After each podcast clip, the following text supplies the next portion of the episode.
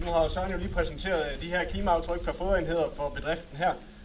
Hvor mange af jer ved, hvad jeres øh, klimaaftryk er på øh, per foderenheder per kilo tørstof derhjemme? Der var en enkelt hånd, der kom op dernede. Så vil jeg lave lidt reklame for, at man jo i øh, DMS, som I alle sammen kender, faktisk kan regne sit uh, klimaaftryk for henholdsvis kløvergræs og for sin majsinstallage via tre input. Så hvis I ved, hvad jeres udbytte er i per kilo tørstof, hvad input er i forhold til kilo N fra handelsgødning og kilo N fra husdyrgødning, jamen så kan I faktisk gå hjem og beregne klimaaftrykket for henholdsvis kløvergræs, ensilage og majs, ensilage og heltidsensilage på jeres egen bedrift. Og når I har gjort det, jamen, så kan I jo prøve at se, hvad det betyder i en uh, rationsoptimering. Uh, hvis man laver en ration i DMS i foderplaner, så, så kan man tilføje nogle af de her rationsparametre omkring klima, og så kan man se, hvad det betyder for den samlede foderrations uh, klimaaftryk i forhold til det med foderdyrken, det med metan og per kilo EKM. Det var en måde, man kunne arbejde med klima øh, derhjemme på sin bedrift. Alice har jo lige præsenteret ES Green Tool, øh, hvor man jo også har mulighed for at arbejde med sit øh, klimaaftryk. I DMS kører vi per kilo mælk, vi kører også på totalt, og øh, kigger vi på ES Green Tool, jamen, så kører vi PT på de her totale mængder, hvor meget er den samlede emission fra, eller udledning fra vores bedrift. Og øh, det kan man så endeligvis vise med eller uden øh, det her med importeret. Så kan man jo arbejde med de forskellige scenarier inde i øh, ES Green Tool, hvor man kan se, hvad de forskellige virkemidler giver i reduktion. Så DMS og ES Green Tool, der har man altså mulighed for at se, vel, hvor meget man kan reducere klimaaftrykket med nogle af de forskellige virkemidler, man kan implementere. Hvor mange af jer har øh, lavet et øh, regnskab i ES Green Tool derhjemme? Der kom uh, et par hænder op. Det var, ikke, det var ikke mange. Hvor mange har lavet et uh, Arla klimatjek? Så kommer der nogle flere hænder op. Og sådan er det jo typisk, at uh, vi er lidt mere uh, familiært. Vi kender lidt mere til det her Arla klimatjek, så øh, det har vi jo selvfølgelig også taget med her på bedriften og fået adgang til hans data. Og øh, i stedet for at have de her absolute mængder, som alle snakkede om før, hvor det var meget store tons, vi snakker om, jamen så snakker vi jo om øh, klimaaftryk per kilo mælk, når vi er i Arlas klimatjek. Der har vi altså isoleret de emissioner, der er forbundet med mælkeproduktion, og taget de andre ud. Så på bedriften her har vi jo en del salgsafgrøder også. Det indgår, når man laver sit bedriftsaftryk i ES Green Tool, men det indgår ikke, når man laver sit klimacheck øh, ved Arla. Og øh, skal vi kigge på resultaterne, jamen, så kan I se, at øh, klimaaftrykket på bedriften, når vi inkluderer tørvejordene, ligger på de her 0,95. Og øh, ekskluderer vi tørvejorden, så er det på 0,92. Så et ret pænt klimaaftryk, øh, når man sammenligner med Arles gennemsnit i hvert fald. Og øh, på bedriften har vi også en sammenligningsgruppe, og skal vi, hvis vi dykker lidt ned i klima regnskabet, jamen så kan I se, at den største post, det er det her med omsætning i vommen. Det er det metan, som er forbundet med, når konen hun, øh, omsætter noget foder. Det kommer vi tilbage til lige om lidt. Øh, så har I klimaaftrykket fra vores foder. Det har Alice og Søren allerede fortalt lidt om, hvordan man kan arbejde med at reducere. Øh, man kan også kigge lidt på sine indkøbte varer. Er der noget, vi kan arbejde med her for at gøre det lavere? Og hvis vi så dykker til den post her i midten, der hedder gødningsopbevaring, jamen så er det faktisk den eneste post, hvor at øh, bedriften her har et højere udledning end sammenligningsgruppen.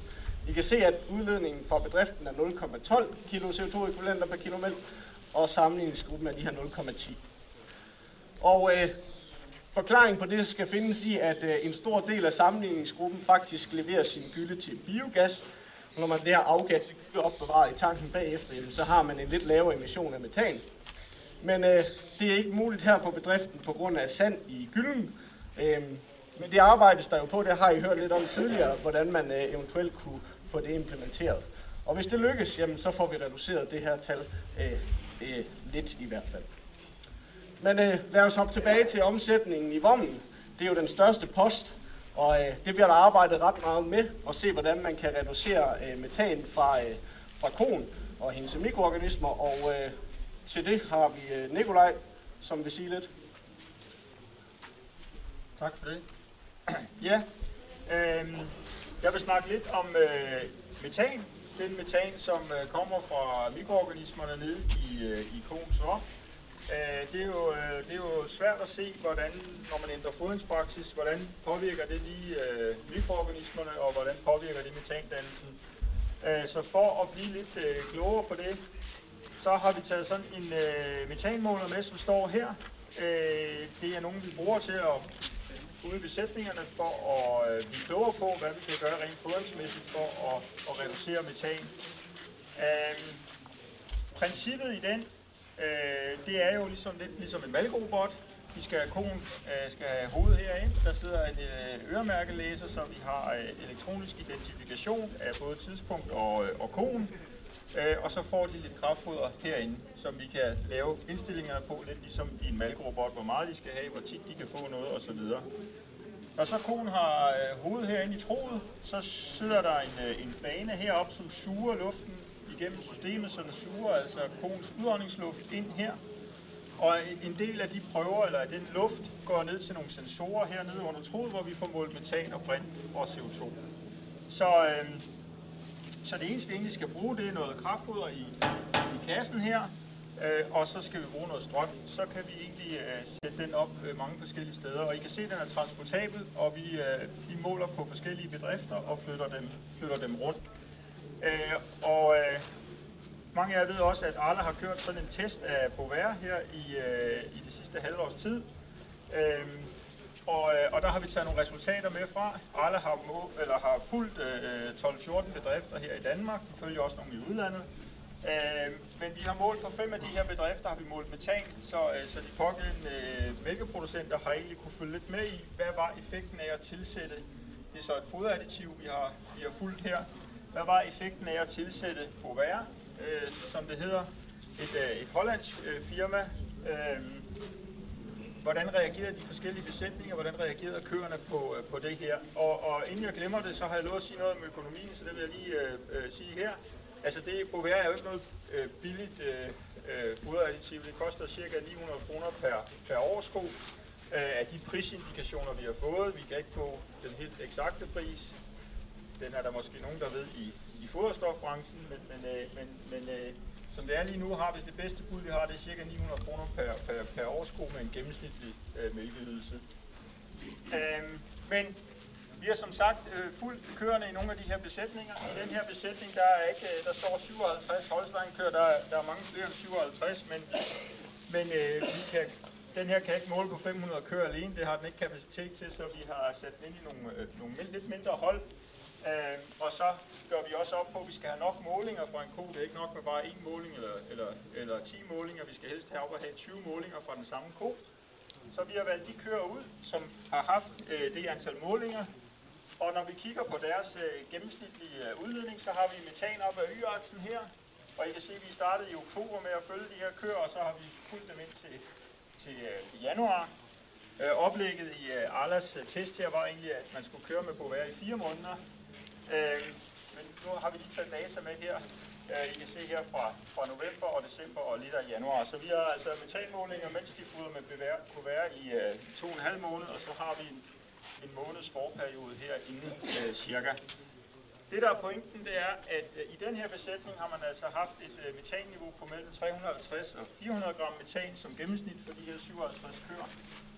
Og når så kan I se meget bræt, når man går ind og bruger øh, Bovera fra den ene dag til den anden, så reduceres øh, metanudskillelsen fra, fra køerne. Og i den her besætning går vi fra øh, knap 400 gram til godt øh, 200 gram per ko per dag. Og det er en reduktion på, øh, på cirka de her 45 procent. Så, så i den her besætning øh, har der været, øh, øh, kan man sige, voldsom gevinst af at, at bruge Bovera.